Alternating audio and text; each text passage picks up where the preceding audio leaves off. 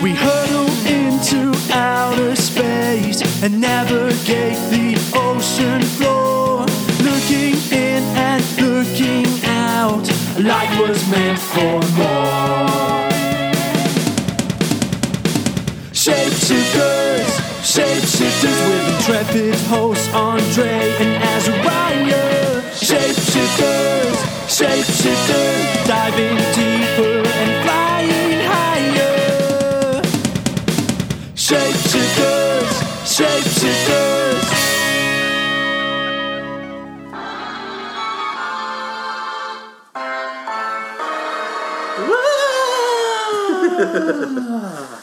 So today, dear listener, we are going to be looking at uh, the whole issue of monsters. Beautiful. Okay, that's uh, that's Azariah. and uh, we're we're actually kind of basing this on a book by Christopher Booker called The Seven Basic Plots. But what we're focusing on is one part of that book, which is about the stories of monsters. Indeed, indeed, we are. the The book is brilliant because it looks at so many different themes, and monsters is something that uh, captures our imagination from our earliest days. Whether it's the fairy tale with the dragon in his lair, or the wicked witch on her broomstick. um, you know, it, it really, it really gets to us. And I don't know, what was your kind of first encounter with monsters? Yeah, I think the first monster that I encountered in literature was the the White Witch. I think she was called in the Narnia stories Yes. by C.S. Lewis. Yeah. So probably the most well known of those is the Lion, the Witch, and the Wardrobe. Yes, uh-huh. And the White Witch is an interesting monster in that she she's actually uh, superficially quite beautiful and Yeah. regal, Mhm. uh, and yet she's caused the entire nation Yes. uh, to turn. Uh, to just become covered in snow and ice. Yes, in and to she's- stone. and to And- stone. yeah, she's, she's uh-huh. turned all the living things into stone. Yes. and the world is under a bed. Uh, uh, uh, is like a bed of ice and snow. Yes. So she's actually killed everything. Yes. So she really is quite a monster. Yes. And also, the other thing that struck me about her as a monster was how corrupting she was. Hmm. There's this little passage where she meets, I think it was Edmund, Edmund. and she entices him to betray his friends with Turkish delight Yes. that is so tasty that he can't stop eating it. So she makes him into an addict of Turkish delight, um, and monstrously turns his head away from his friends and towards her evil plans. And So she's seductive. she's seductive, and she's enticing uh, the uh, the hero characters into her lair, where she's going to basically um, take over and dominate them. Yeah. So I think that is um, something quite incredible. It's a great example because yeah, the monster holds sway over an environment. The monster um, threatens, intimidates, and turning people into stone, putting making everything cold, takes energy and life away and leaves people devoid of, of, of the agency to actually change anything, to shapeshift. She, she literally freezes them um, in place, and so they can't shapeshift, they can't adjust and adapt to their new circumstances, you know, and so she puts them in this kind of dream state.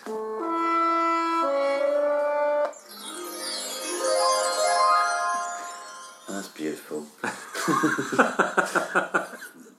and uh, this reminds me of the Dracula stories, funnily enough, because there's a thing about Dracula kind of hypnotizing his Mm. victims and Yeah. turn, and going into their dreams, and uh, lots of scenes of, of his, his sort of victims dreaming, and then he appears at night. Yes. Uh, a bit like the is it the Freddy Krueger stories, um, Nightmare on Elm, Elm Street Yeah. and all that kind of thing, which is where the monster really actually goes into the dreams of his victims, Yes.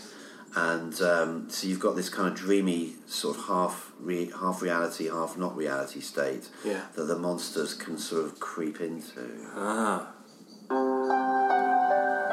As while that dream sequence is going on, a say the external monster becomes the internal monster, Yeah. and so there's no there's no escape. And so that thing of, of kind of nightmares and that we go through. I used to have a lot of nightmares as a child, and the nightmares I wasn't able to speak. There was a sense of threat, but it's something I couldn't quite put my finger on, something I couldn't quite escape from, and so I felt held by that thing. Wow. Now that's interesting because one of the things that uh, Christopher Booker talks about in his book is about monsters not only being predatory and seeking to kind of devour what uh, is around them and the goodness of life, to devour it and destroy it, but also there's this second aspect of monstrousness, which is what he calls holding fast, or, to, or to kind of capture and Yeah. gather and imprison in the monster's lair. Okay. Yeah. And you see that actually to some extent in a lot of the James Bond films. Yeah. I was thinking Austin Powers as well, which is like a yeah. Where they literally talk about the, Yeah, the uh-huh. lair, the evil Yeah, uh-huh. person's lair. yeah. And the lair is, you know, typically in those sorts of films, it's like an island in the middle of the, the ocean, uh, Mm-hmm. Yes. away from everything else, Yes. with a secret base inside it, Yes. underneath the volcano, out Yes. of which the spaceships come, or the rockets that are going to destroy the world. And the lair is always somewhere else in a strange, mysterious location. Hmm. And they they used that kind of idea in Doctor No, the first James Bond film, where James Bond had to sort of go across the water to this secret island um, to confront Doctor No, Yeah. the sort of the biggest assassin in the world. Yeah. So yeah, you've got this kind of idea of monsters reaching out maybe into our dreams, into the Yeah. sort of half awake state, And kind of existing in the shadows somehow. and retreating into the shadows, into so their lair. For a child, their young children sometimes think the monster's under the bed or the monster's in the cupboard. And so, yeah, there's this really interesting thing of where is the monster hiding, and the monster has the element of surprise. He says a predator coming to um, coming to, to snatch you, to grab you, and then um, and then yes, I mean in, in, in Booker he talks about the predator, and then you say the whole holdfast, and then the avenger. If you if you go and get the monster's treasure, it's going to come after you, like Jack and the Beanstalk, for example. yes. Um, Do we have a sound effect for Jack and the Beanstalk? I think we might have a sound effect for Jack and the Beanstalk. or maybe not.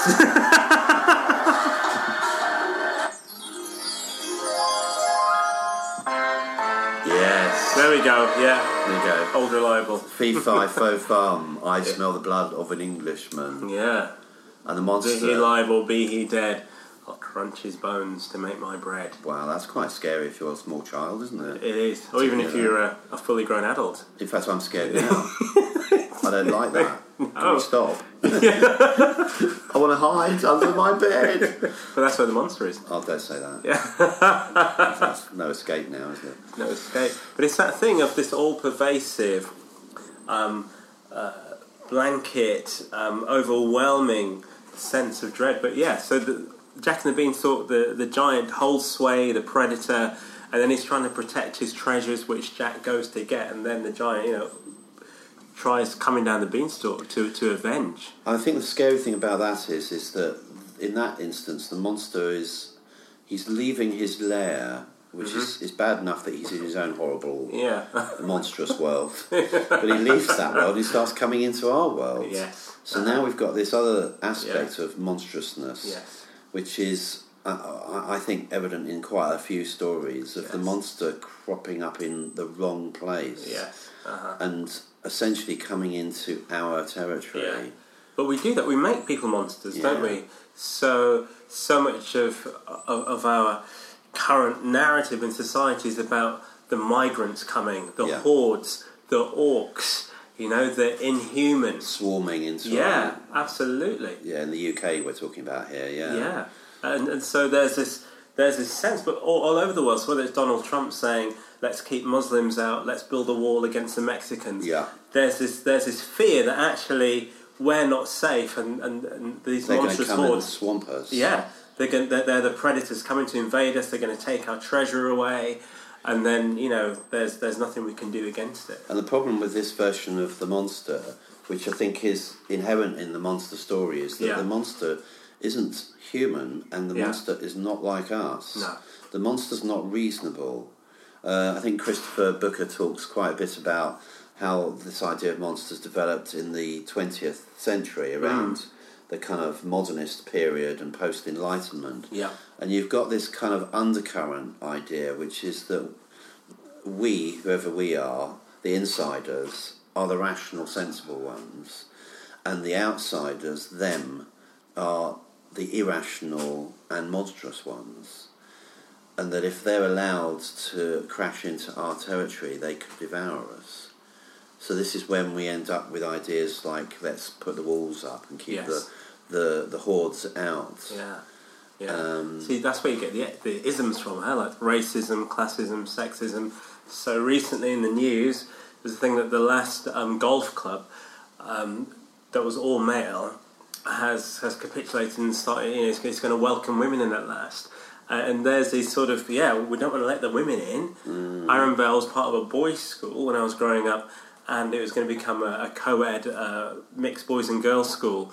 And I remember just the all the teachers having these panics and even saying to us, "It's not going to be the same. It's not going to be any good once the girls come in."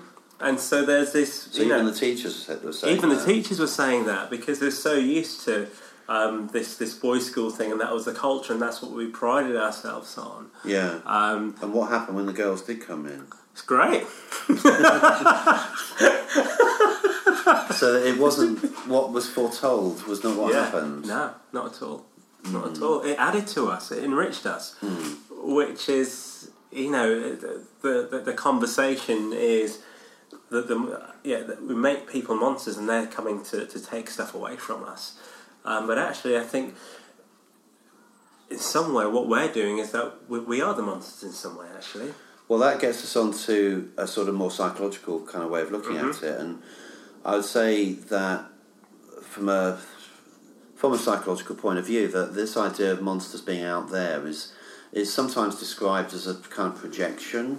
So what I mean by that is that something in us that we don't want to face, uh, that we find to be monstrous about our own feelings or about our own reactions or our own thoughts, uh, it's easier to sort of push that out and project it onto other people. kind of outsource our emotions. onto. Scapegoating, essentially. Outsourcing our bad badness, as we see it, onto others, and then we can hate them, and we can uh, fear them, or we can reject them, uh, we can try and control them, but it's all sort of a bit external to us. Now, I think one of the stories where this idea of the monster being actually within us comes up in Jekyll and Hyde, because uh, I think one way of reading that story is that the transformation that ha- is happening is is kind of a release of something in um, the unconscious that is previously kind of buried. It's a bit Freudian in that sense, and so then all these libidinous kind of drives start to come to the surface, and the monster is unleashed. Um, but I think that gets a bit closer, maybe for me, to what maybe the reality is, which is the biggest monsters we have to face are often some things within ourselves Yes. that we find hard to contemplate. So how do we uh, face up to these monsters? Or, you know, what can we do? Um, yeah, Yeah, well, it's interesting. I think in the world of therapy, um, there's various approaches to this. I'm interested in one approach called narrative therapy, where a writer called Michael White talked with. There's a there's a kind of example in one of his books about him talking to a child who, uh, in therapy, who had uh, believed that there was a monster, literally a monster, under his bed, and the the thrust of what what happened was that this child was helped to have a dialogue with this monster so that they could play the part of the monster as well as play the part of the child who was afraid. So they could be the monster and do the monster voice and do the monster actions.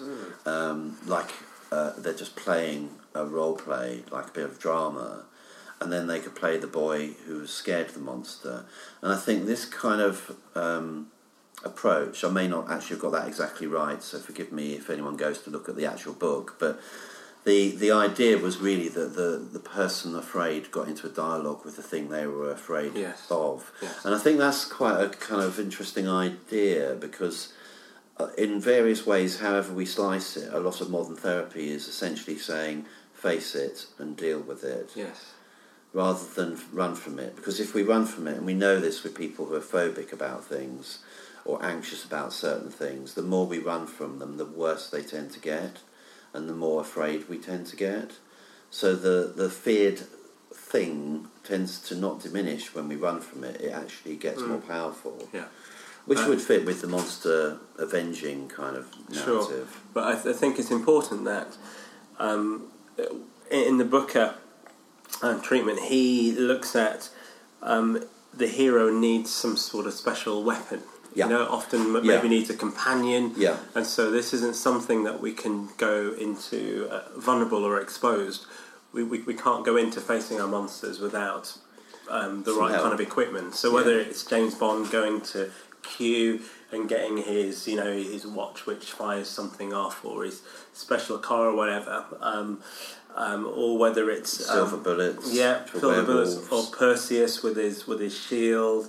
or um, stake the heart for Dracula. Yeah, absolutely. And so we need to we need to be ready for this. We need some sort of armor, and I think yeah, things like therapy, community, uh, friendships, uh, trusted relationships, all help with this. But then there comes a point where it's down to us and our fear. I think the interesting thing about all those mythic kind of weapons uh, are that the weaponry means that the person has to approach the monster to defeat it, even if it's to shoot them or to put a stake in the heart or to whatever it is. They have to actually engage with the monster to do it. They wouldn't be able to do it unless they were approaching them or in the vicinity of them, and it, it just seems therapeutically to me from a, my point of view as a psychotherapist that that's essentially what we're talking about when people are getting freer of their monsters, whatever those monsters might be that pursue them, hmm. is that there's a degree of facing it, and actually when we face it, it the balloon starts to de- decrease. Yeah. I always see it a bit like a balloon that's blown up very big, hmm. and then when we start to face it, I don't think we pop it. I think the balloon just that goes down. It deflates. The power of the monster sort of starts to Yeah. shrink. But it's hard to face because some monsters are invisible. Uh-huh. So in the, um, uh, the the films which look at the Invisible Man um, idea, uh, you don't know where the Invisible Man's going to approach from, um, and all of a sudden you know that you're being acted upon, but you don't know where the punch is coming from, where the the, the slip is coming from, and it's only when uh, you're the Invisible Man's victim. Um, does he put his suit on and put the bandages around himself and then put the, the glasses on and the hat on and all of a sudden you, you see what it is. and and I, I think there are so many ways in which society where the oppressions are invisible and it's only when um, when you're at the bottom when you're voiceless when you're invis- when you're becoming invisible yourself that you um, that you know it and you feel it and, and it's there. So I mean how do we fight these monsters which which which seek to hide? So, what would be an example of that kind of monster of that's sort of hiding in the in the shadows that doesn't really make itself very clearly known? Yeah, so I think like the golf club with the sort of the the, um, the the culture of excluding women. Yeah. I, I think um, in terms of uh, race, Yeah. um, kind of polite society, white society, um, keeping um, those of other minority ethnic groups out of leadership positions or out of opportunity positions. Yeah. All of these sort of things can be quite nuanced. It's something. It becomes quite intangible. Yeah. But I think I think an interesting uh, uh, part of that is that it becomes more tangible when um, something shifts in the culture, perhaps. Yeah. Uh, so, for example, recently we've had the what's described as the Brexit vote, the vote to leave the European Union in the UK, and there seems to have been, and, and the people who decided they wanted to leave the union. Uh, sometimes because, not always, but to some extent because they wanted to diminish immigration into the country or worried about it. There seems to be a consequence of that victory for that lobby, which is an increase in racial attacks. yeah. Now, that might be a coincidence, but one way of reading that might be that people feel a bit more empowered to actually go after the monsters as they see it, Yeah. um, of those that are different to them in some way, Yeah, yeah, and that this is somehow giving permission to do so yeah, when there's been a shift like this in the Mm. in the culture. yeah. And so that that monster becomes more visible. Yes, Yeah. more of a target. Yeah. actually. Uh-huh. Yeah. And I mean, you also got the the whole "don't shoot, um, hands up" uh, Yeah. kind of situation in America, Mhm. which again seems to be very much based around white cops Yeah. shooting black kids. Yeah. Um, where it's an interesting uh, thing to look at because what's what's making it more visible there is those that are, are being the vic- the victims and the culture of the victims is speaking out and finding a voice. So yeah. Mm. So okay, so just to round this up, we've been looking at monsters today. Uh, we will come back uh, and look more at this book by Christopher Booker, The Seven Basic Plots. And uh, yeah, if you feel uh, you want to invest in looking at that book, if you want to follow through this with us a bit, Yeah, I think Uh, so. Um, I guess just just one more po- point you mentioned, book that just reminds me. One of the things he says is that it's worth confronting the monster because it means you get your treasure back, ah, yeah, and often it means you find love, yeah, um, and um, and it often means that you find some level of leadership, some level of, of power. yeah. Well, I think I think for me the the monster is is uh, essentially holding some of our own power. Yeah, and until we have kind of confronted the monster and engaged with it, there's a part of us that's powerless. yeah, And so there's some, and that I think works at the political and social and psychological levels. great, brilliant. Boom. Okay. Okay. Let's leave it there for today. Yeah. Bam, bam, bam. Beautiful. Shapeshifters, shapeshifters.